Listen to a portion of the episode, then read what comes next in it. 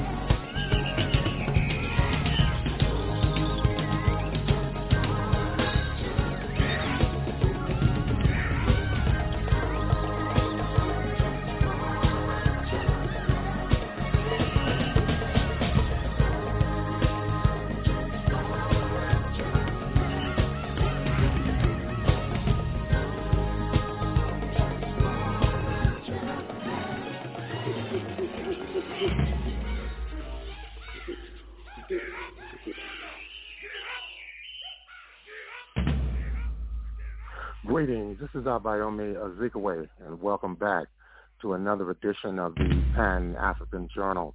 The Pan African Journal is an audio news magazine. It's brought to you here on a weekly basis. I am your host, uh, Abayomi Azikiwe. Today is Sunday, uh, July 9th, uh, 2023, and we are broadcasting live from our studios in downtown Detroit. Later on in our program, we'll be coming up uh, with our regular Pan-African Newswire report. We'll have dispatches on the response to the deployment of cluster munitions in the Pentagon proxy war in Ukraine. The fighting in the Republic of Sudan is having regional implications. Ethiopia is deliberating on the creation of another provincial state in the Horn of Africa nation. And the United Republic of Tanzania has announced investments in uh, primary and secondary schools. In the second hour, we look in detail at the security crisis in the Republic of Sudan. Later, we'll review a discussion on the status of the Republic of South Sudan after 12 years of independence. Finally, we hear a briefing uh, from the African National Congress uh, on the current state of the economy. Then we will review a media briefing uh, with the Republic of South Africa President Cyril Ramaphosa. These and other issues will be brought to you uh, during the course of our program. So stay tuned. I will take our musical interlude in the East African state of the United Republic of Tanzania. We'll feature the orchestra Safari Sound. Let's listen in.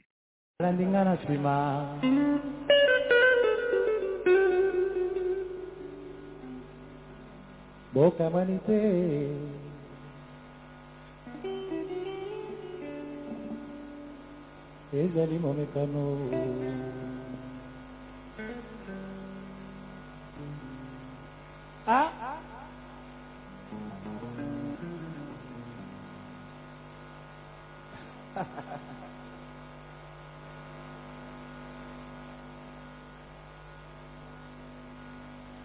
Mohamed Saoud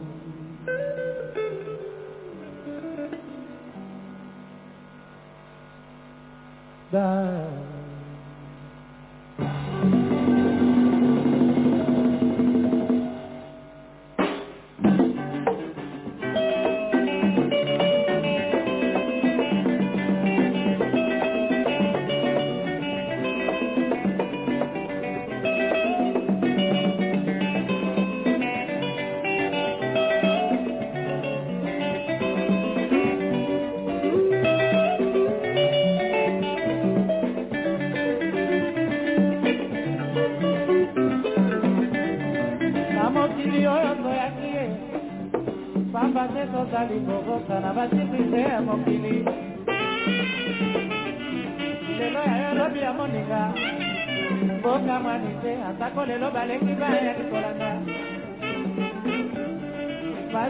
bachangema ebongi boye lokola boyebi generation yo te ya sika atako lelo nazali komeka nzoto okamwani te chance moninga libaku ya mwana moto. Na mokili oyo toyaki bampangi pamba te tozali kobosana badisipline ya mokili. Oanese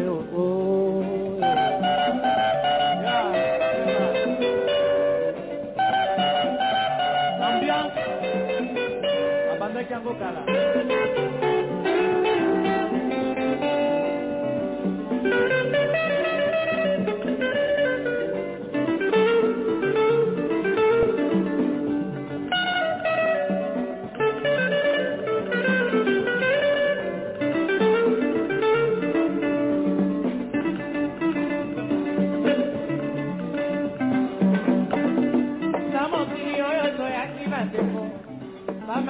Pamba te tozali kobosana badisipline ya mokili.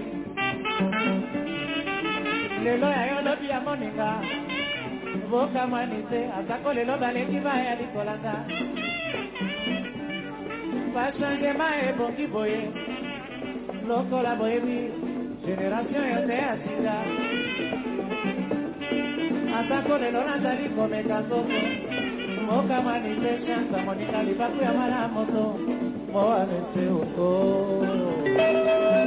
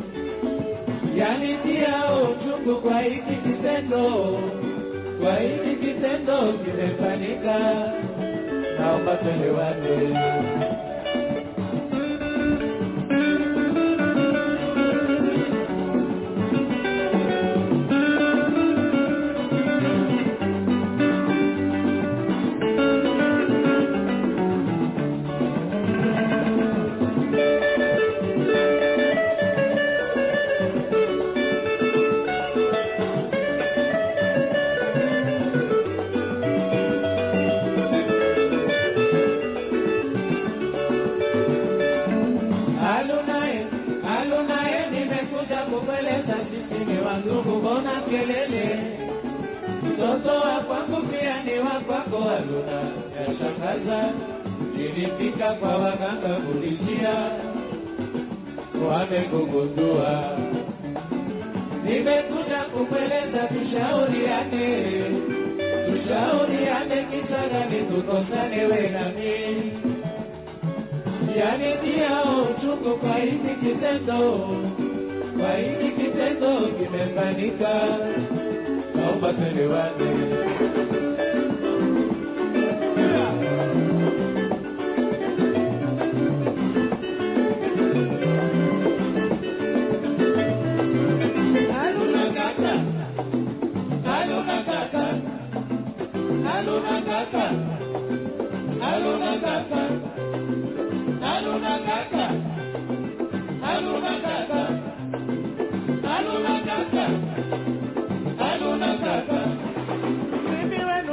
Kweli napatikana,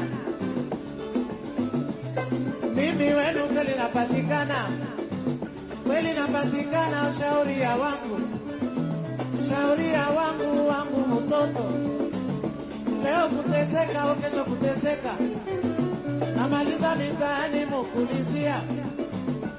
Mukulizia o kweli waganga kweli waganga unipate nipate nipate kujua kusaka magonjwa. Kusaka magonjwa ake wangu mtoto. Mana makubwa.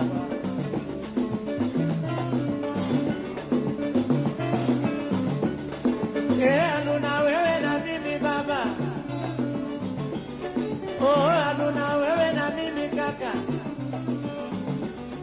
Eh, Aluna hebu jeleze baba alona o alona kata eh alona kata alona o alona kata eh alona kata mate mtoto alona kata eh alona kata alona o alona kata eh alona kata alona o alona kata o alona kata mimi wenu napata saa mimi wenu napata saa. Nalia na kulia, oh, nalia na machozi, nalia na eh, machozi. Adonai, nimekuja kukueleza sisi ni wandugu, mbona kelele? Mtoto wangu pia ni wa kwako, Adona, yashangaza. Nilifika pa waganga kulizia, wamekugundua. Nimekuja kukueleza tushauriane, tushauriane, kisa gani tukosane wewe na mimi yanitia uchungu kwa hiki kitendo, kwa hiki kitendo kimefanyika, naomba tuelewane. Alunae, alunae, nimekuja kukueleza sisi ni wandugu, mbona kelele? Mtoto wa kwangu pia ni wa kwako, Aluna, yashangaza. Nilifika kwa waganga kulizia, wamekugundua Nimekuja kukueleza tushauriane, tushauriane, kisa gani tukosane we na mimi? Yanitia uchungu kwa hiki kitendo, kwa hiki kitendo kimefanyika, naomba tuelewane.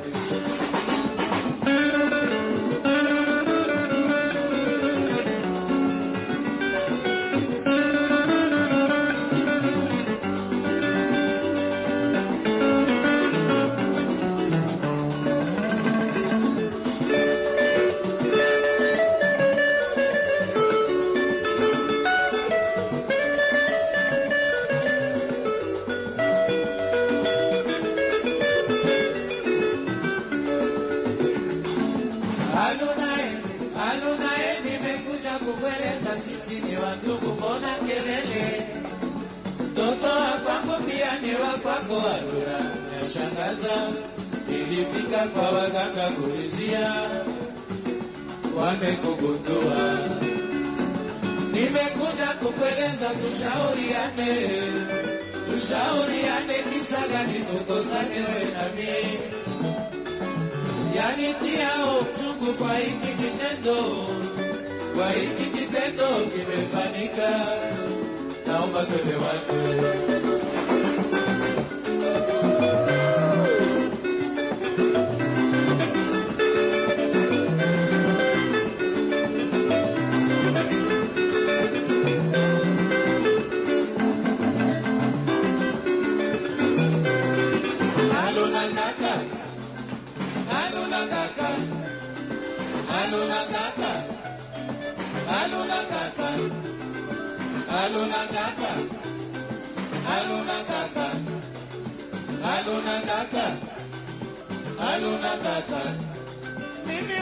Kweli napatikana,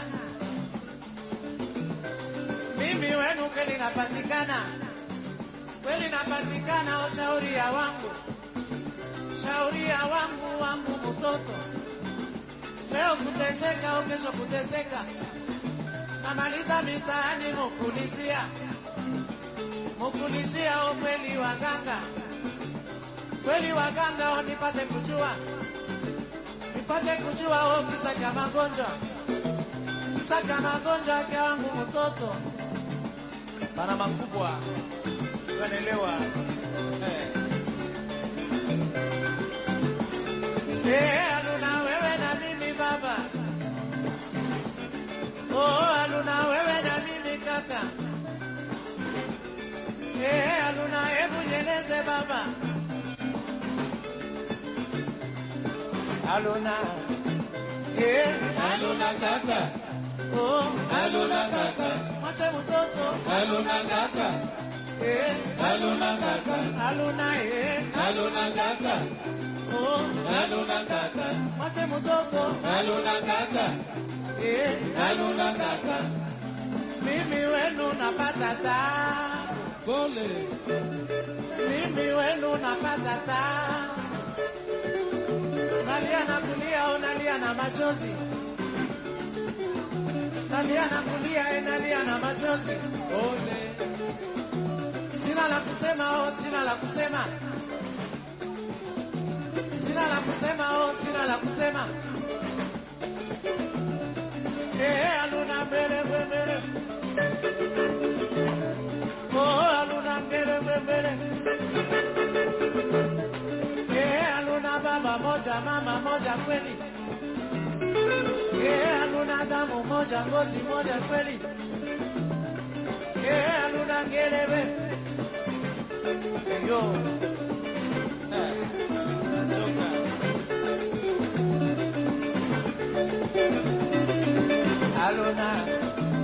eh Aluna kaka, mwache mtoto aluna kaka, aluna oh aluna kaka, mwache mtoto aluna kaka, aluna eh aluna kaka, anafanya nini aluna kaka, aluna oh aluna kaka, mwache mtoto aluna kaka, aluna oh aluna kaka, mwache mtoto aluna kaka.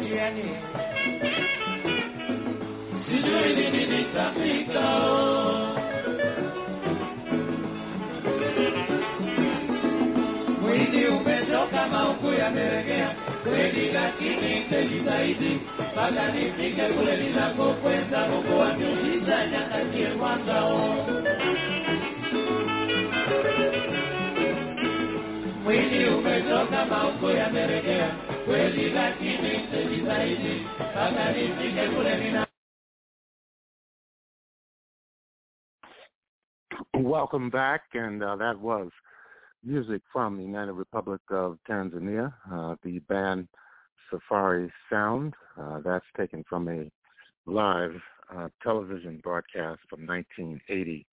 You're listening to the Conjournal, special worldwide radio broadcast for Sunday, uh, July 9th, uh, 2023. And we're broadcasting live from our studios in downtown Detroit. Right now, we want to move into our Pan-African Newswire segment. And these are some of the headlines in today's Pan-African Newswire. The United States uh, decided to supply cluster munitions to Ukraine uh, out of despair, uh, but the move uh, won't affect Russia's determination to achieve the goals of his special military operation. That was uh, according to Russian ambassador to the United States, Anatoly Antonov. He said this on Friday. He said that, quote, cluster munitions are a desperate gesture. This measure tells the story that the U.S. and its satellites have realized they are powerless. However, they do not want to admit their own failures and the failure of the attempts of Ukrainian forces to conduct a offensive against Russian regions. Hence this latest madness on their part, unquote, uh, the ambassador said. The diplomat uh, said that he believes that by raising the stakes in the Ukrainian conflict, uh, Washington is bringing humanity closer to a global conflict. The current level of American provocations is indeed off the charts, uh, bringing humanity closer to a new world war. The United States is so obsessed uh, with the idea of defeating Russia that it does not realize the gravity of its actions.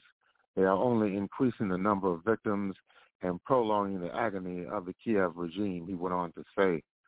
The ambassador stated that Washington turned a blind eye to civilian casualties, paid no regard to the concerns of U.S. Secretary General Antonio Guterres, and shrugged off uh, the objections uh, from its allies.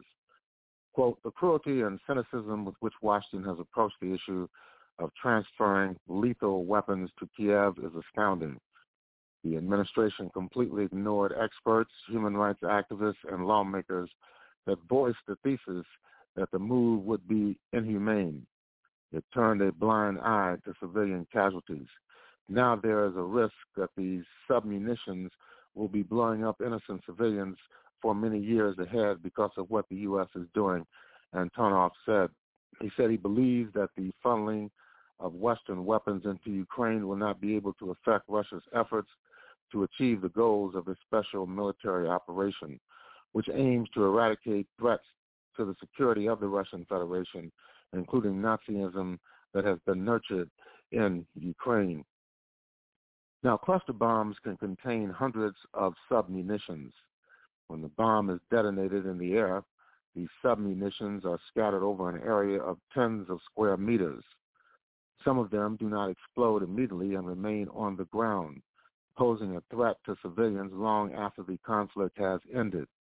The Convention on Cluster Munitions, which has adopted, which was adopted in 2008, has been joined uh, by 111 countries, and another 12 have signed but not yet ratified it. According to the international human rights organization Human Rights Watch, the pro- proportion of unexploded submunitions is usually significantly higher than what is already stated. And in other news uh, taking place uh, in Sudan, uh, the conflict rages on, and uh, some uh, indicate uh, within the United Nations that the country is on the brink of a full-scale civil war stabilize the entire region. The United Nations warned this earlier today after an airstrike on a residential area killed around two dozen civilians. The Ministry of Health reported that 22 people were killed and a large number of wounded among the civilians. From what is described as an airstrike uh, yesterday on Khartoum's sister city, Omdurman, in the district of Dar es Salaam, which means House of Peace in Arabic. After nearly three months of war between Sudan's rival generals, the airstrike is the latest incident to provoke out- outrage. Around 3,000 people have been killed in the conflict. Survivors have reported a wave of sexual violence and witnesses have spoken of ethnically targeted killings. There has been widespread looting and the UN warned of possible crimes against humanity in the Darfur region. A video posted by the health ministry on Facebook showed apparently dismembered bodies lying partly covered on the ground after the airstrike. Several women were among the victims. The paramilitary rapid support forces fighting the regular army claim that the airstrikes killed 31 people. Since the war began, paramilitaries have established bases in residential areas, and they have been accused of forcing civilians from their homes. United Nations Secretary General Antonio Guterres earlier today condemned uh, the airstrike on Omdurman, uh, which he said reportedly killed at least 22 people and wounded dozens. His deputy spokesman Farhan Haq uh, said in a statement. "The Guterres remains deeply concerned that the ongoing war between the armed forces has pushed Sudan to the brink of a full-scale civil war, potentially destabilizing the entire region. And you're listening uh, to uh, the Pan-African Newswire segment of uh, the Pan-African Journal. And uh, in other news uh, involving uh, what is happening uh, in uh, the Republic of South Sudan, and of course uh, the incidents there have been escalating as well.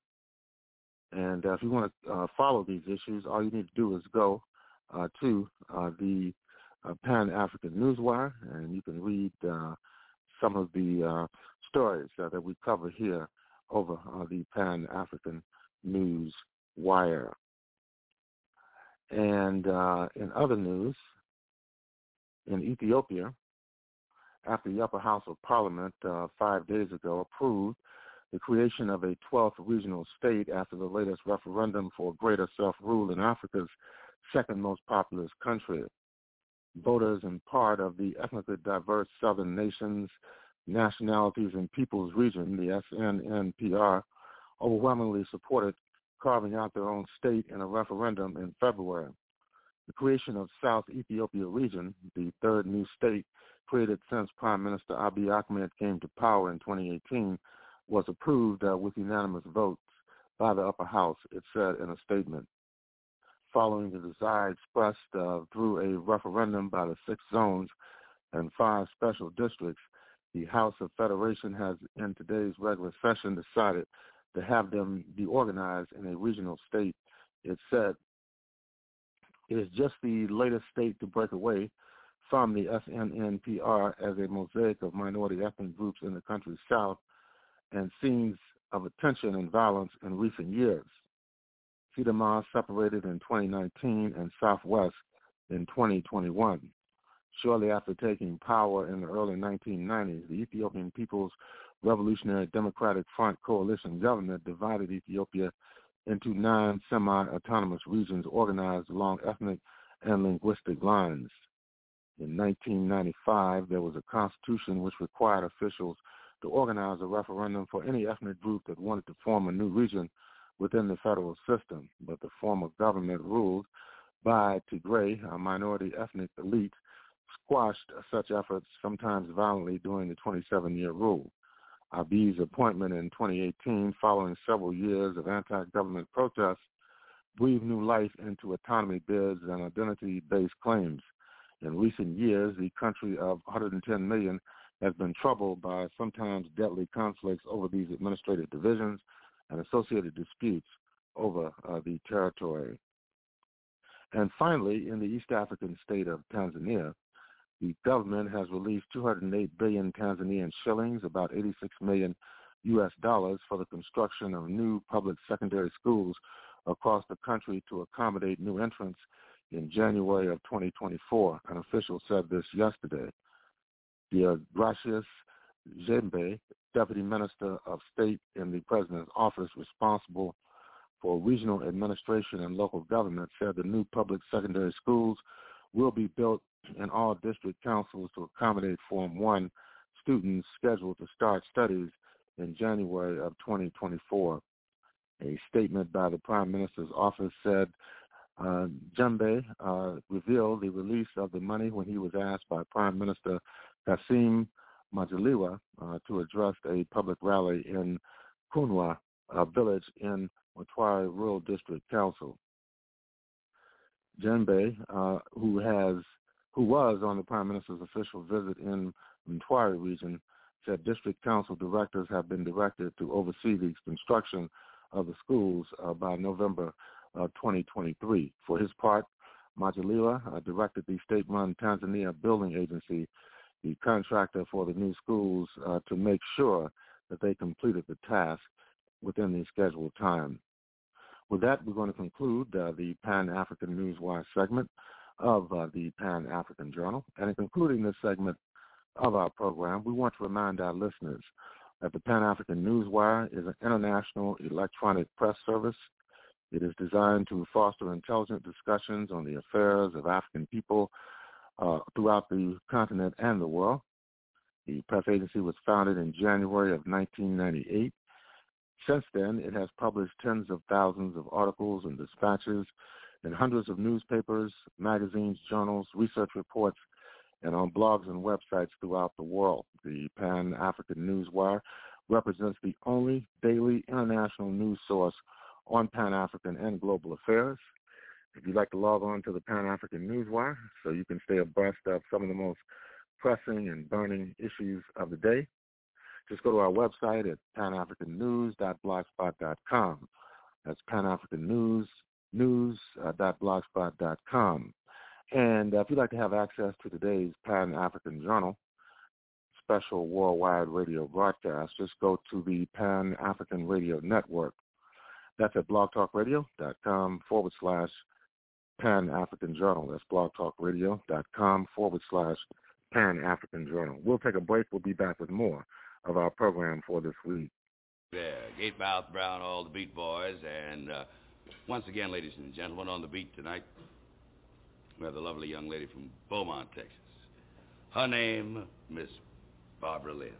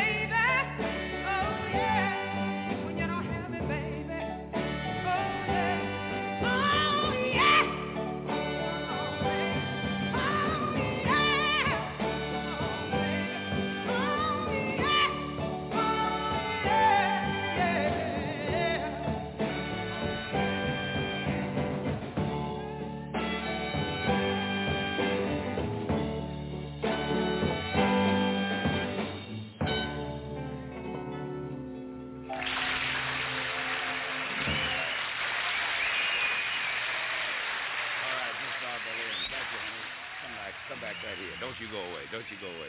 Thank you so much for being with us. You're too much. And now, would you step right over here? We're going to make you work again just a little bit. May I uh, say we've had a tremendous uh, time tonight on the beat. I'd like to bring all of our fine guests.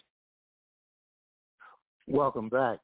And uh, that was uh, vocalist and guitarist uh, Barbara Lynn uh, with the track entitled It's Better to Have It and live performance. And uh, right now we want to move uh, in greater detail uh, in explaining the situation in the Republic of Sudan, where uh, over the last uh, three months uh, there has been fierce fighting between the two dominant military structures inside the country the Sudanese armed forces versus, the, versus the rapid support forces have been clashing since April the 15th. And of course, it's estimated that uh, several thousand people have been killed. Uh, two million or more have been dislocated. Uh, hundreds of thousands have had to flee across the border uh, into Chad, uh, South Sudan, as well as Egypt. Let's listen uh, to this report on some recent developments in the Republic. The UN is warning Sudan is on the brink of a full-scale civil war that could destabilize the entire region. A fighting between rival generals shows no sign of easing. In the latest flare-up, an airstrike on a residential area in the city of Omdurman killed at least 22 civilians. It's one of the worst attacks in the three-month conflict. The fighting between Sudan's military ruler and a powerful paramilitary group has already displaced about 3 million people. Egypt is to host a summit of Sudan's neighbors next week. I asked journalist Naba Mohideen in Sudan who might have carried out this attack. Uh, actually, Monica, it's really hard to know who carried out the attacks because the two sides and the two white factions are accusing each other of this attack. But a lot of eyewitnesses are also accusing the RSF of uh, carrying atta- uh, the attacks and accusing the military instead. So uh, the Sudanese military just denied uh, the airstrike uh, attack and they said the RSF uh, are accusing them after attacking civilians um, uh, by saying that whenever the military air force or aircraft are flying in the sky of the capital, they are carrying out ground attacks and killing civilians and accusing the military. Uh, so they embarrass them and they have a lot of press cards in order to negotiate with the military. So right now it's really difficult to know who are carried out the attack, but a lot of eyewitnesses, Monica, said that RSF um, carried out that attack. And actually, uh, it's not very weird because RSF used to uh, attack civilians in a lot of places, not only in the capital, but also in Western Darfur and Kordofan. So it's mm. difficult to know, but we can likely figure out who can carry out such, right. uh, such attacks. Right. But of course, uh, the United Nations uh, warning that Sudan could now be on the brink of a full-scale civil war. Do you agree with that assessment? Of course, I agree with that, and we are feeling uh, the uh, uh, the seeds, or we can see the flame, uh, see the flames of the civil war, because right now there is a lot of uh, speeches, uh, a lot of calls for that civil war. And it, has already started in Darfur region, in western Darfur, Al Geneina, and in northern Kordofan. The clashes there, Monica, have morphed into tribal clashes, and there is a lot of calls to morph it into a wider and extended uh, civil war. So we are expecting, now I am in a safe place in Al state, but we are expecting an extended um, civil war and uh, ethnic uh, vi- uh, violations or violence, sorry. Uh, so yes, it's definitely uh, a right warning, and we are expecting it anytime, and there there will not be any safe uh, place in the country. Well, that's a, a very dire uh, picture you're painting there, of course. Is there anything, anyone, be it the international community or the two warring factions, anyone who could prevent uh, a full-scale civil war, or is that just a given now? Uh, actually, Monica, it's not too late for the two warring factions to make a compromise to stop this chaotic war, but it depends on their political uh, willingness, whether they will uh, figure out that this war will uh, will burn everything and that will if this war extended, uh, we will never even find Sudan that they are worrying uh, about. So yes, definitely, the two warring factions and the two generals figured out and uh, uh, knew that uh, this chaotic uh, war will not lead to anything, we will definitely see them on negotiation table. But regarding the civil war, uh, there is no guarantees that it can be prevented or avoided. But uh, of course, Sudanese people who rejected um, a dictatorship and ousted al-Bashir after 30 years of rule and they went uh, in a very peaceful um, revolution and they already sacrificed it, uh, sacrificed a lot of uh, things by their souls, by their properties and now a war in the capital. Definitely we are expecting that the Sudanese will reject any calls to slide into a civil war, but that depends on the conflict, if it's prolonged, if regional or international players, um, of course, uh, played a role in prolonging the conflict, definitely uh, the civil war cannot be avoided, Monica. All right. Journalist Naba Muhyiddin uh, reporting for us uh, in Sudan. Uh, Naba, thank you so much. Take care of yourself. And the attacks in Sudan have been sparking a mass exodus of refugees who'd originally fled fighting in their own country of South Sudan. It's marking 12 years of independence today since breaking away from Sudan in 2011. It followed years of civil war. The country has one of Africa's most diverse populations and ethnic fighting is ongoing despite a 2018 peace deal that ushered in a unity government. President Salva Kiir recently pledged that the nation's first elections, which have been repeatedly delayed, will take place by the end of next year. DW has been speaking to some of those forced to make the dangerous trip home. They traveled for days, dodging bullets and death, and not for the first time. They're from South Sudan but left a decade ago when their country was tearing itself apart. Back then, they fled to what is now Sudan. But now, there's a civil war there, so they've come back home, back to where they started. I did not think I would come back home because South Sudan is still in crisis. I can't find the words to describe the journey home. Many people were shot dead. Others died because of starvation. Many were trapped in shelters without food. It was hard. Each returnee has a story to tell. When the war broke out, we gathered in Khartoum and decided that we had to leave and get our families out. We bought a car, took our things and went to the border with South Sudan. There we ran into Shilluk tribe who started fighting us. Some lost their lives, some children died. We then came here by boat down the White Nile. It took us six days. Each day, hundreds of new arrivals are registered in the north of the country. They come by plane or car, or by boat, crossing the flood waters that have recently devastated South Sudan. So far, more than 26,000 South Sudanese returnees have made it to Ruriak, an IDP camp not far from Bentiu. But their struggle doesn't end here. They're running after war. They, they need a lot of uh, things. Mm-hmm. They, they, some of them, they are sick uh, even now they are in hospital. They need assistance with uh, medicine. They need enough food. They need shelters. All of which are in short supply here and elsewhere. South Sudan is facing the worst humanitarian crisis since independence 12 years ago. Millions of people are internally displaced. Hunger is widespread. And the situation is made worse by political insecurity, conflict, and the effects of climate change. These South Sudanese returnees now have to figure out their next move. In their search for safety, they had left South Sudan and tried to build a better life in Sudan. Some hope to return to friends and family, but many others face an uncertain future.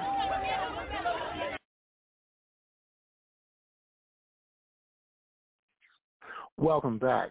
And uh, that was uh, the analysis related to the regional impact of uh, the internal fighting that's taking place now has been taking place since April 15th in the Republic of Sudan. And uh, in another report, that we want to uh, do an analysis of the 12-year independence of South Sudan. Uh, prior uh, to 2011, uh, Sudan was united. it was the largest geographic nation state on the African continent. Since the partition of uh, the Republic of South Sudan, uh, neither country has been able to find uh, its equilibrium in regard to uh, development issues, uh, internal crises, as well as a productive and progressive foreign policy. Let's listen to a report on developments in the Republic of South Sudan after 12 years of independence. Let's now turn to the world's youngest nation, South Sudan. The East African country became independent 12 years ago on the 9th of July 2011. Finally, we are free, was a feeling many South Sudanese shared on that day. That's after decades of civil war between the North and the South over demands for more regional autonomy by Southern Sudan. President Salva Kiir promised a more stable, peaceful, and prosperous nation. So how has South Sudan fared after its independence? Let's find out. In 2011, when the people of South Sudan split from Sudan, Africa's largest country at the time, they wanted a future free of oppression and conflict. It had been a painful journey, and independence provided a chance for freedom from Arab rule and for the unity of their own ethnic groups under one nation. A happy day like this should not dwell on the bad memories but it is important to recognize that for many generations, this land has seen untold suffering and death. We have been bombed, maimed, enslaved, and treated worse than a refugee in our own country. But we have to forgive, although we will not forget. The new dawn also allowed them to pin their hopes of economic prosperity on their country's vast supplies of oil previously controlled by the North. But it didn't take long for things to go wrong. Breaking away should have birthed a nation united, but South Sudan only found division, mainly along ethnic lines, as different factions fought, they terrorized their fellow citizens. The UN and human rights groups want key figures in the fighting investigated for war crimes. Corruption had also entrenched itself in the country, channeling oil wealth intended for the people's future to a select elite. Transparency International ranks South Sudan as the third most corrupt country globally, trailing only Somalia and Syria. The struggle for power has challenged South Sudan's stability. Salva Kiir has been the president since independence. He's announced the country's first elections will take place next year. The exercise will be a major test of South Sudan's standing as a democracy. So far, it has struggled to convince. The years of fighting displaced millions of South Sudanese, but many are now returning. So far this year, more than 130,000 people have made their way back home. However, they are now confronted with a new danger, the lurking threat of unexploded landmines and bombs, remnants of a war-torn past. This school in Yei, in the very south of the country, was almost deserted two months ago. But as families return home from refugee camps in neighboring Uganda, the classrooms are filling with life again. Then you touch the wire.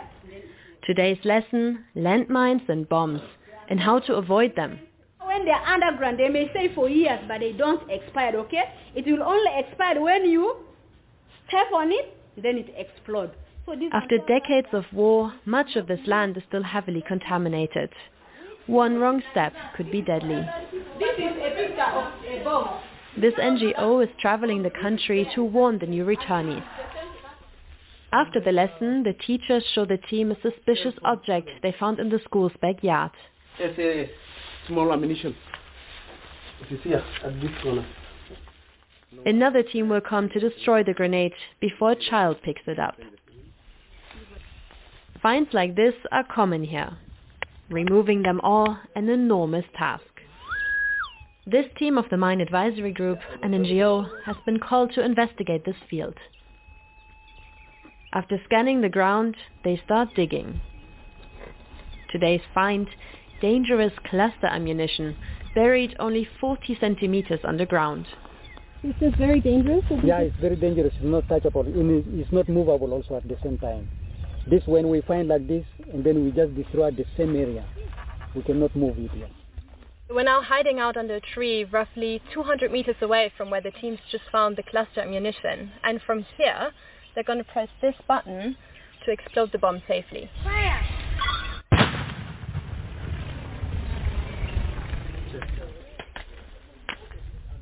Nearby, Nicholas and his family are waiting to farm their land again. They returned home from Uganda in February, 10 years after fleeing the civil war. But they can't start work because of the unexploded mines. First, I want to build. Then I cultivate for my family so that they get food. And from there also when I, I, I cultivate enough food, part of it I will sell when I get some income so that I pay school fee for my children. Food was scarce in Uganda after aid rations were cut, but people returning to South Sudan are finding it even harder. Now people in terrible situation, they are fearing to come back in South Sudan not because there is a war, but they are fearing because of uh, food security. There is no food. More than 100,000 people have also returned from Sudan because of the war that started there in April. Many end up in camps like this one.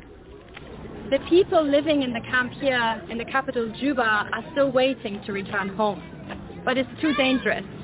Conflict, floods, and food insecurity keep them away. And their very own land that's still contaminated with bombs and landmines. Lamjo is the chairman of this camp for internally displaced people. He arrived here 10 years ago, forced out of his village by heavy fighting. Where I'm from, there are a lot of bombs and mines, yet some people are returning, those coming from Sudan, even though the place isn't safe. I've heard of a lot of injuries, but there are no people to guide them and tell them what to look out for.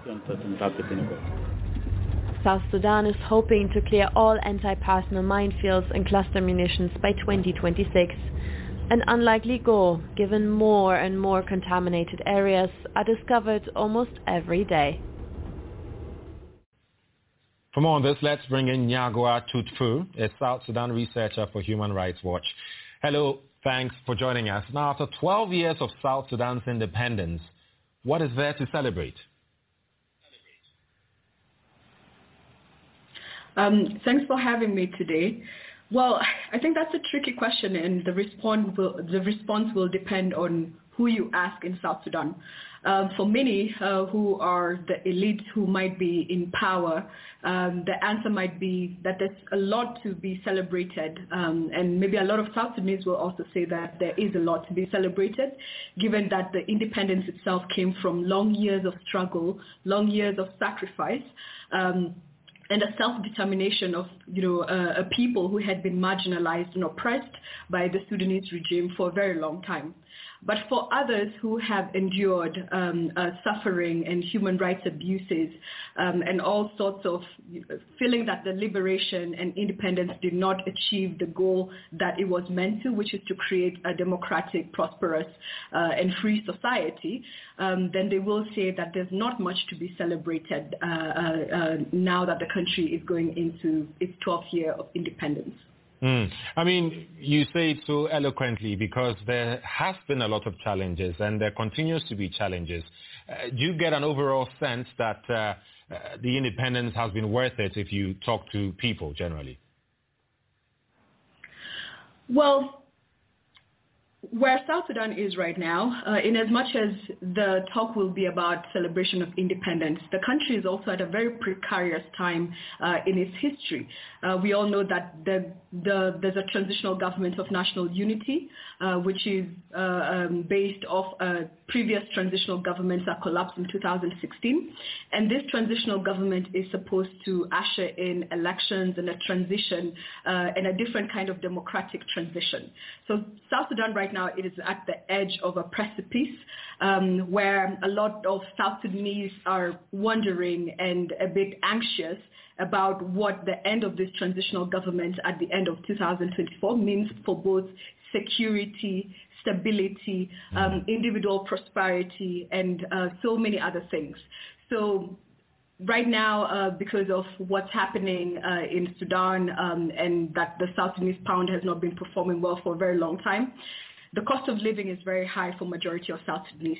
There's also conflicts in certain parts of the country, sporadic fighting, um, whether that is intercommunal violence or where we see government and opposition actors um, using proxy militias uh, to gain to make certain military gains in areas such as Upper Nile, and we saw that it also in Southern Unity last year.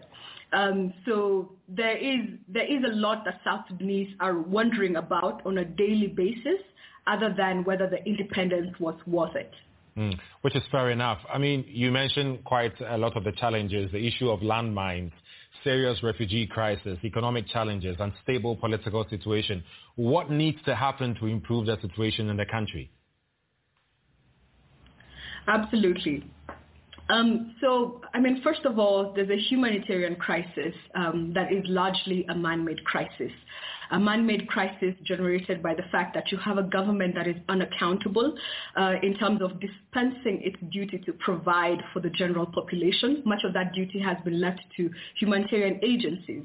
Humanitarian agencies who are struggling to meet the needs of nearly 7 million people in the country uh, um, who are either, either because they are displaced uh, because of fighting, uh, whether that is current or previous fighting uh, that has made uh, people's home areas, um, uh, people unable to reach their home areas for fear of more fighting or insecurity or that there's nothing back uh, in their home areas that they fled. Or that um, or that they are displaced by floods. Now, South Sudan has faced uh, um, nearly three or four years of severe flooding in certain areas such as Southern Unity uh, and other parts of the country. And this um, climate-induced displacement has also had an impact um, on the humanitarian situation in the country. But there's the general rights record uh, that the country has yet to uh, uh turn a page on, uh, where you have majority or uh, where you have perpetrators, much of whom are in the government, who have not been held to account for the many abuses that have been committed since war broke out in 2013. Mm. Um, so there, there, there is there there are tremendous, tremendous challenges, and the government itself has yet to meet um, uh, certain milestones that they have to achieve in order to, for instance, conduct elections at the, tw- at the end of 2024, um, or even to build institutions, to rebuild certain institutions that are necessary uh, for South Sudan to transition into a democratic state, to ensure justice and accountability, uh, including transitional justice mechanisms, um, or to even ensure service delivery. So you touched on that a bit. So let's let's hammer on that because you're right. South Sudanese President Salva Kiir recently promised the country's first elections in 2024 since its independence from Sudan in 2011. Is that what the country needs to move forward? Well, South Sudan has not had elections since 2010 since they uh, since South Sudan separated from from Sudan and the 2010 elections are have this backdrop that were mostly they were not free or fair. Uh, most uh, smaller political parties were marginalized and crushed, um, and results of various electoral uh, area, uh, districts were disputed, but there were no credible institutions to handle those disputes. Uh, violence broke out. Uh, there were insurrections in places like Jonglei as a result of those elections. So elections are part of the 2018 peace deal. The 2018 peace deal, which the transitional government is uh, currently implementing, demands that there be elections at the end of 2024 uh, to usher in a because what what is existing in South Sudan right now is a, a power sharing government uh, based on the belligerents that were fighting uh, and some of whom were not fighting uh, um, uh, the war. And so the elections are required by the peace deal. Now the question is, how is South Sudan going to conduct those elections if there is no census, if there is no, if the electoral body is not yet reconstituted? Um, if the uh, if the constituencies and other demographic factors are not uh, are not put in place, if there is ongoing insecurity um, in certain places in the country, how is everybody going to be able to vote to ensure that the election is not only going to be credible but of integrity um, and that it will reflect the views of the majority. Okay candidacy. We're yet to see who, is, who he is going to run against.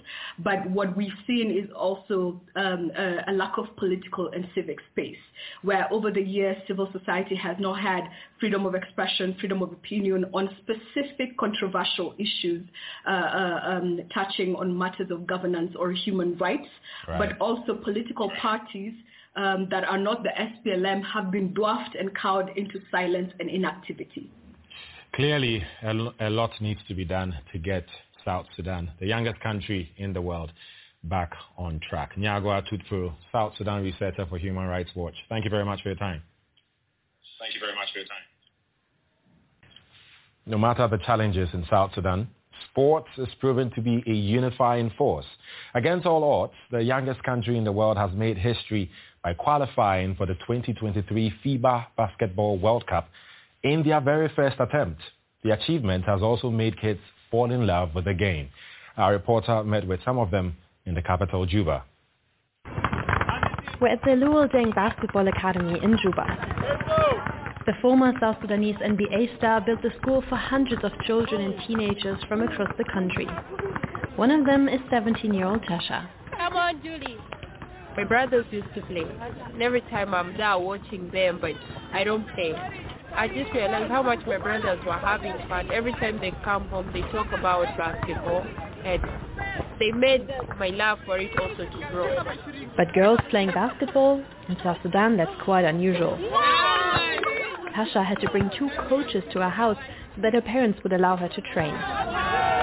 When the academy finally started a girls' league, more and more women signed up. But now I think more than a hundred the, the number keeps increasing every time because everybody wants to play. Now that the national team is headed for the World Cup, basketball is becoming ever more popular. Growing up in South Sudan isn't easy. The young country has been embroiled in a deadly civil war for most of its existence, while poverty and crime rule the streets. Basketball helps to forget sometimes surprised when you sit down one-on-one. Some people been touched by the war, they really scar, you know. So we're changing. It's like a therapy for them, some of the kids.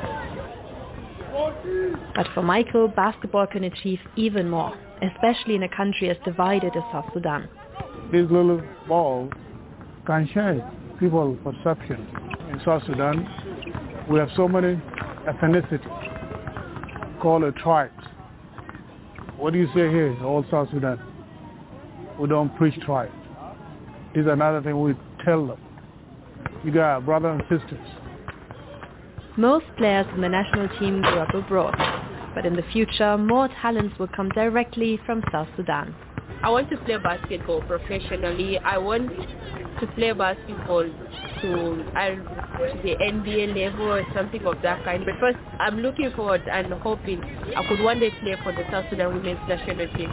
Yeah, I'm that much of a patriot I want to be able to present my country and when people see me, they know that I'm a citizen of South Sudan. Until then, the kids and coaches will keep training and working towards their dreams of a peaceful and unified South Sudan. Welcome back. And that was a report on uh, the situation in the Republic of South Sudan uh, 12 years uh, after uh, partitioning of the country from uh, the Republic of Sudan. We'll take a break. Uh, we'll be back with our concluding segments for this week.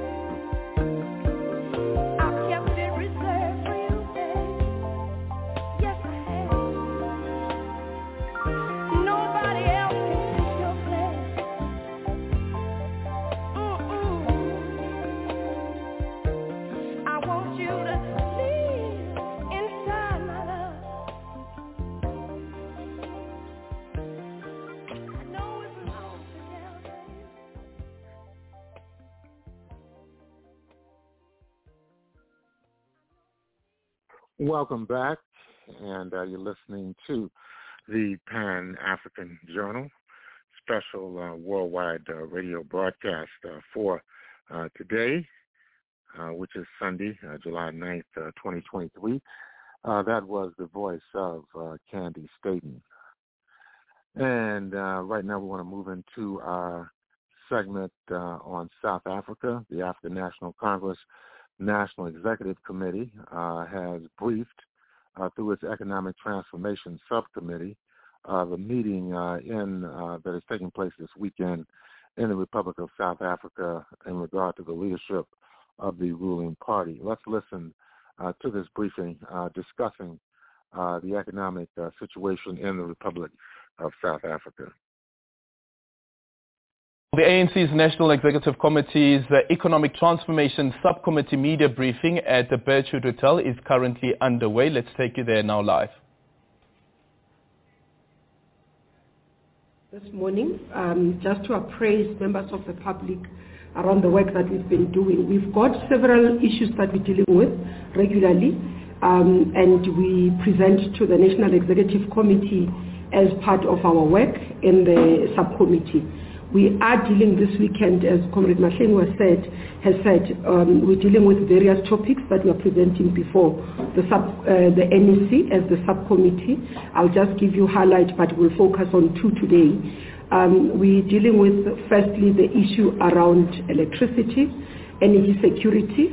As you would have known in the last briefing of the NEC, we committed that every month or every time the NEC meets, we will provide an update to the NEC um, on the energy security because this is one of the areas that conference said we must act and we must act immediately.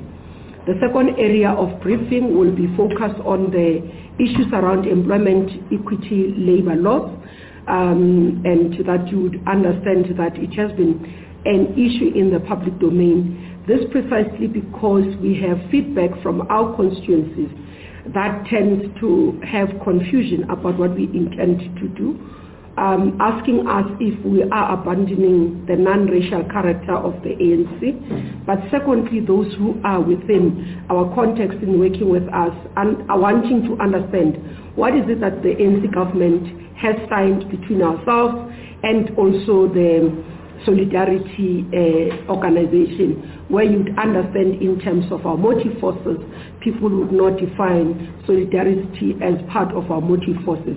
So it is important for us to be able to address that and that's why we have the two comrades who are both members of the subcommittee of the NEC, both in terms of their deployment and work and you'd understand that the subcommittee has extended its work beyond just members of the NEC but other colleagues who or comrades who are in government who are deployed within the portfolios that are within the economic space, but also other extended people. So we'll also brief the NEC on issues around cost of living and inflation. We'll also brief the NEC around issues of transformation triple BE evaluation, which we have done. We had a mini workshop as the subcommittee. So those will come later and the spokesperson will guide in how we deal with it. But that's broadly the work that we are doing. More interested in what we have received as um, a, an, a, a directive from conference, from our structures on what this NEC must be able to focus on. So we continue with that work.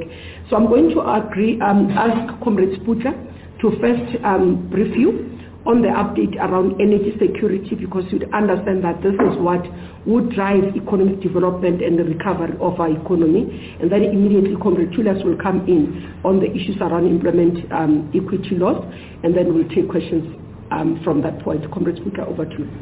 Thank you very much, uh, Comrade Mamoloko. And uh, just to, to say, re-emphasize the point that uh, Comrade Mamoloko was making, and that is uh, energy, electricity is a permanent feature of uh, of uh, the agenda items of of the NEC.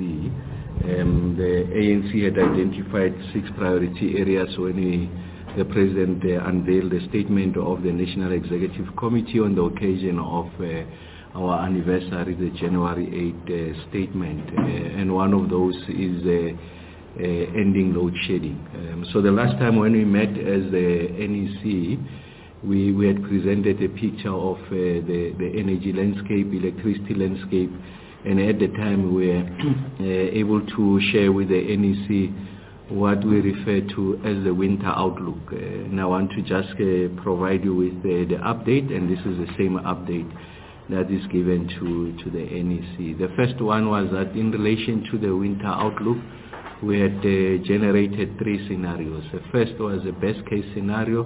The best case in this instance means that they were able to rein in uh, load shedding and in fact we keep it at uh, lower levels of uh, intensity. Um, and then there's a middle case scenario and then there's a worst case scenario. So there were two um, primary assumptions that uh, underpins uh, the generation of the scenarios. The first one was that on the worst case scenario was that the, the levels of uh, the reliability and the efficiency of the units will not improve. So the last time when we were here, the energy availability factor was uh, Uh, hovering at about uh, 48.5%. Uh, and that's a combination of a number of things. The first one was that the, number of, of trips and the regularity of those trips will take out about 18,000 plus megawatts of generating capacity. So that was the first indice in relation to, or variable in relation to the worst case scenario. The second um, indice in relation to the worst case scenario was that the demand was going to peak at about uh, 34,000 megawatts. So essentially the gap between uh, uh, generation and demand will be such that we're likely going to experience um, the intensity of load shedding above what was the previously recorded historic high of stage 6 of load shedding. And that's why when I was here, I did indicate the last time that uh, Uh, the probability of going to stage 8 was real. If uh, we are not able to tamper with the, the improvement in relation to the generation capacity and also are unable to uh, lower down the demand. Uh, so that's the scenario we had painted and I also shared with the NEC and yourselves and the country the measures that we are taking to address in the short, immediate term rather, the, the realization of, uh, of that worst case scenario, how we undermine uh, the occurrence of that scenario. So the first one was uh, to continue to work with Eskom and improve the energy availability factor. And on that, I'm happy to, to say to you that we have made tremendous strides. And like I said, we're sitting at about 48% the last time when I was here of the energy availability factor and now we are stabilizing at about uh, 60% uh, of the energy availability factor. And what have we done to attain those? We had isolated uh, the most notorious power stations. Notoriety in this instance means those power stations that have got um, an installed capacity that is significantly higher uh, so I'm talking about those power stations that they have got packs of uh, packs. I'm, I'm referring to u- unit of generation of uh, 600 megawatts and and plus. Uh, and then secondly, the, the, those power stations are the ones that uh, are giving us uh, low levels of uh, of EAF. So we identified those power stations, and then also identified the problems about the individual units whether it's a boiler tube leak, you, you can mention the kind of uh, technical failures that can result in the units being taken out. And then we work with Eskom, including mobilizing private sector expertise uh, to be embedded in those uh, power stations. Uh, and of course, the, the major uh, occurrence that has happened between the last briefing to the NEC and now is that we have appointed the new head of generation, Mr. Bheki Nxumalo, who's got the um, impeccable credentials, um, comes uh, highly recommended, someone who has worked uh, through the ranks of Eskom previously before his uh, current stint as the head of generation. He was the head of Rotek, which is the engineering arm of, uh, of uh, Eskom. And then we have succeeded also working with uh, that leadership to also get if you like, people with the, the best experience inside Eskom to be uh, in the leadership of uh, some of these uh, stations that they are notorious for underperformance. And as I speak to you now, like I said, we have lifted the energy availability factor by 12 percentage points. Just to put that into context, Um, one percentage point really amounts to about 477 uh, megawatts of additional generating capacity. Um, and that's why now we, are attaining the average levels that are just below shy of of uh, 30,000 megawatts, the availability factor. And we've been able to maintain that over a period of time, and that's why uh, the country has been observing a, situation where about two-thirds of, uh, of the day we are not experiencing load shedding, or in instances where we do, we're able to keep that to stage one load shedding, and then we go to stage three. So that has been the, permutation that we've been keeping uh, for the past three weeks or so. That uh, communicates one big message is that we are succeeding in uh, maintaining those uh, uh, levels of efficiency, which uh, is something that has been has been failing us. And then the second part was also on how we burn the diesel, the open cycle gas turbines.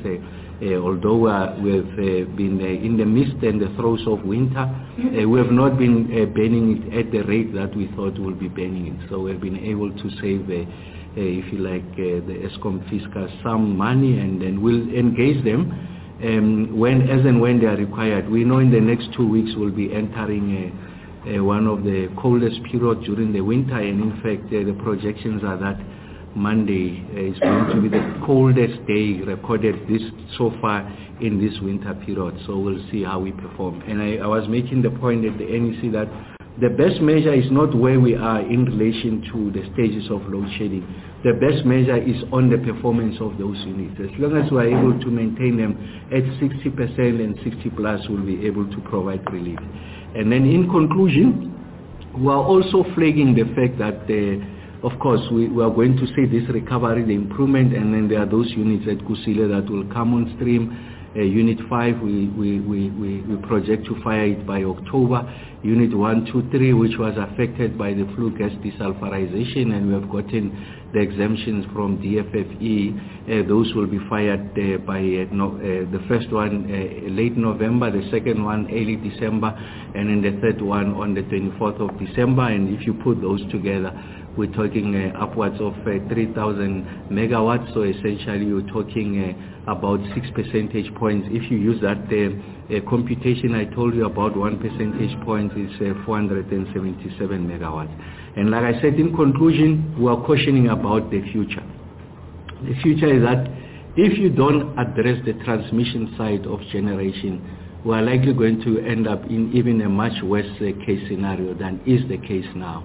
So that's the first part. The second part is about um, uh, the energy resources. Uh, so uh, we know there are issues around the gas supply um, that we are drawing from Mozambique. I think that contract, uh, Sasol, that it has is likely to go in, is projected to run out uh, in the near future, I think the next two to three years, and therefore the reliability of uh, of gas supply is at risk. So it's important that we plan now about the about the future so that we don't compromise the sovereignty, energy sovereignty of the country. But overall, I think we we're making the we are surpassing our expectation in re, in relation to the performance of the units, and we are more than confident that. Uh, uh, we should be able to survive the winter, will not experience the worst case scenario as we had projected, and will continue to see the improvements. And I'm very confident that load shedding will be behind us uh, very soon, and then we now begin to work on uh, uh, creating an additional buffer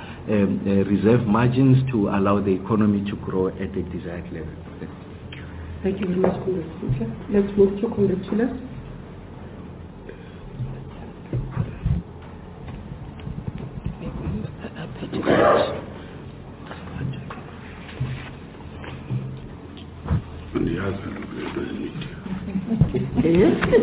Andiyiqhelanga le mithi uyiqhela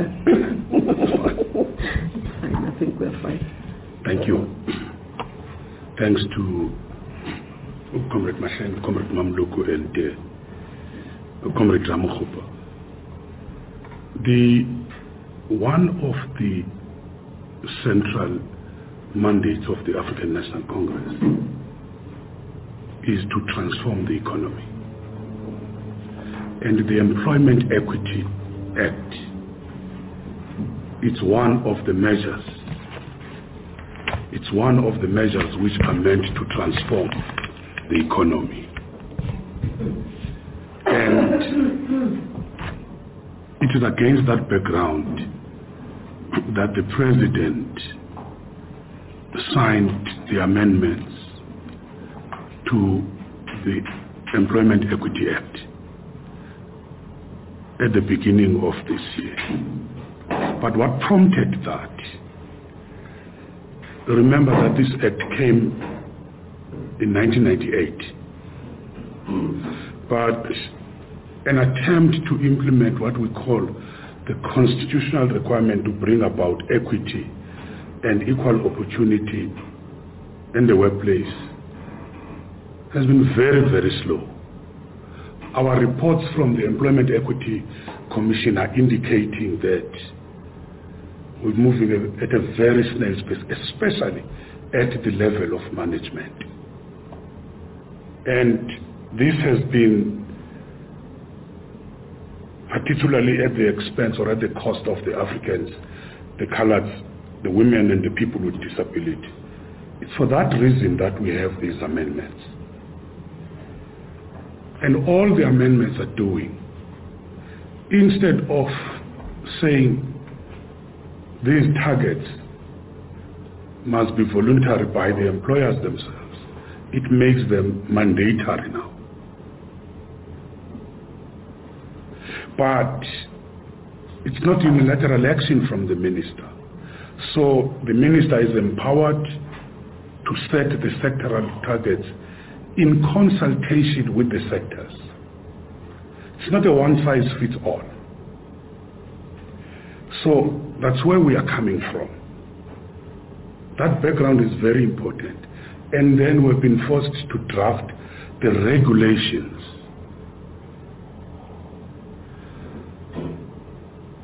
which are sort of the guidelines on how people have to implement that.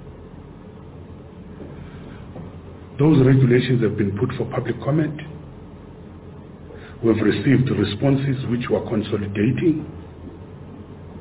And once we've been able to consolidate that and see if there's a need to adjust the guidelines as per the public comments, we will do so. That is before there's a proclamation by the president. But there's also another interesting uh, background which you must know. Is solidarity. The Solidarity Union has always been the biggest critic of employment equity and even affirmative action. This is evidenced by the various court challenges which we have gone through some we have won, some solidarity has won because they were not exactly the same. So there is a body of case law in relation to this particular question. Solidarity also filed a complaint, a complaint against the Republic of South Africa government under the ILO Article 24 alleging that the implementation of employment equity and affirmative action in South Africa is non-compliant with the ILO Convention number 111 on discrimination and occupations and employment. What the ILO did in November last year, this was filed some time back. But in November last year, the ILO requested the parties, that is the government and Solidarity Union of South Africa, to consider a national mediation process aimed at resolving the dispute. And this is the first time this is happening, that when there is such a complaint, instead of being referred for the dispute committees to deal with it. The dispute committee said, we've come up with a new procedure to allow the parties in dispute to see if they cannot, be they cannot resolve those issues through the mediation. Because we have a very strong mechanism in South Africa in the form of the CCMA. This matter, the CCMA was requested to mediate on this matter. And CCMA mediated and we had the results out of the mediation. That's how we signed an agreement with Solidarity. But I must emphasize, there is nothing in the agreement which is already or which is not already included in the constitution, in the employment uh, legislation and the regulation. Although this has been willfully ignored by Solidarity and some of the opposition parties, in particular the DA and the FF+. The only thing considered by Solidarity in terms of the need of the affirmative action is it is affirmative action is of a temporal nature. Trying to explain that to them. So no one then should be surprised. But I must, I must say, what does this agreement say? What does it mean? This agreement means that once we have signed that, it provides that policy uncertainty. And it also says, we're not talking about a one-size-fits-all, which will be imposed on the companies. There are a number of conditions they have to meet. There are even conditions where they can justify non-compliance. That's in the Act. But here is another controversial issue, which I think uh, the chair of the ETC, Comrade Kubayi, has raised. There have been an issue about, are we trying to balkanize this country?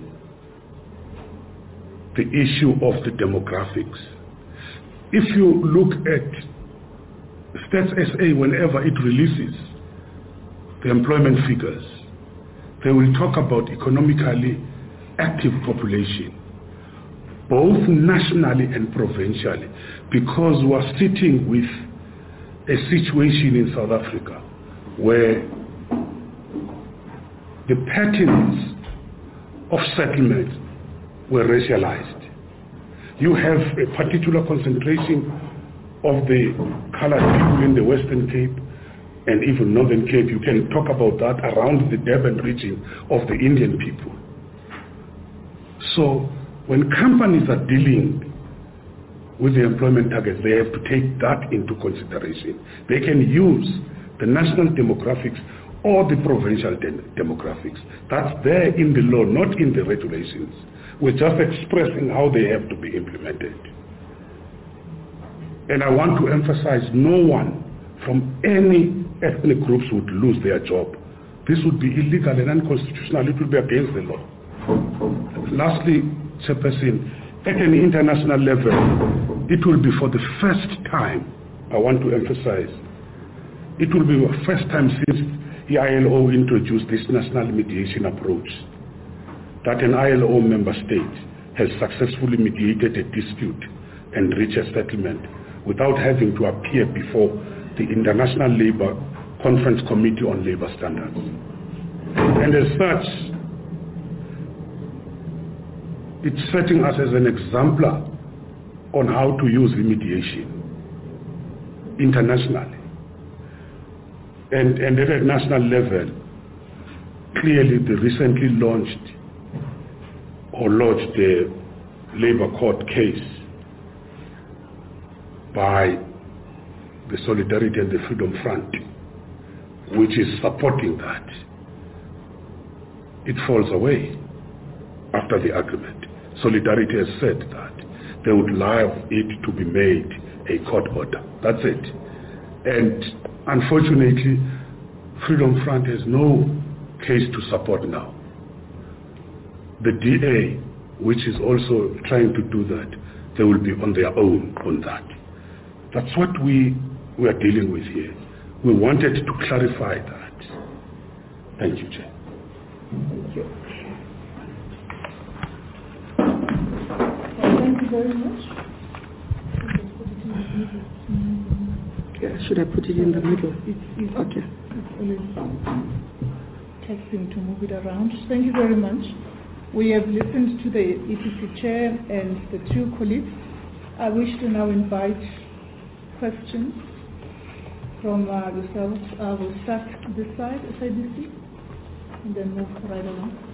Thank you very much. My question is going to the chairman of ETC and also to the minister, or to the ETC member responsible, also responsible for electricity.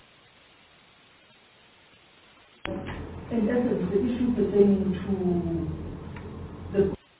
well, we come out of the press briefing there by the Economic Subcommittee, the Economic Transformation Subcommittee of uh, the ANC, as the ANC's NEC meeting is still ongoing. A number of issues there that have been highlighted, including the status of our electricity supply, looking at the energy availability factor, which has improved over the past couple of months, and also the contention over the Employment Equity Act, which is now, of course, before the court. Welcome back. And uh, that was a briefing uh, from the ruling African National Congress of South Africa National Executive Committee, uh, which is meeting uh, this weekend in the Republic of South Africa. Also, uh, earlier today, uh, President Cyril Ramaphosa of the Republic of South Africa had a media engagement. it was broadcast live over the South African Broadcasting Corporation. We're going to bring you the audio portion of this engagement. Let's listen in. Well, the ANC National Executive Committee meeting is still underway in Boksburg, east of Johannesburg. This as the country begins to gear up for the general elections that will be taking place next year. There's a briefing that's currently underway. Let's take you live there. With you, but also to reflect on the outcomes of the three-day National Executive Committee meeting that is uh, about to wrap up. Still in session but uh, a big part of the work has been done. And uh, with that, Mr. President, I also want to say we are joined here. I was going to read out the number, but it will take up a lot of the time that uh, I am sure uh, fellow um, media colleagues are keen to get into a Q&A.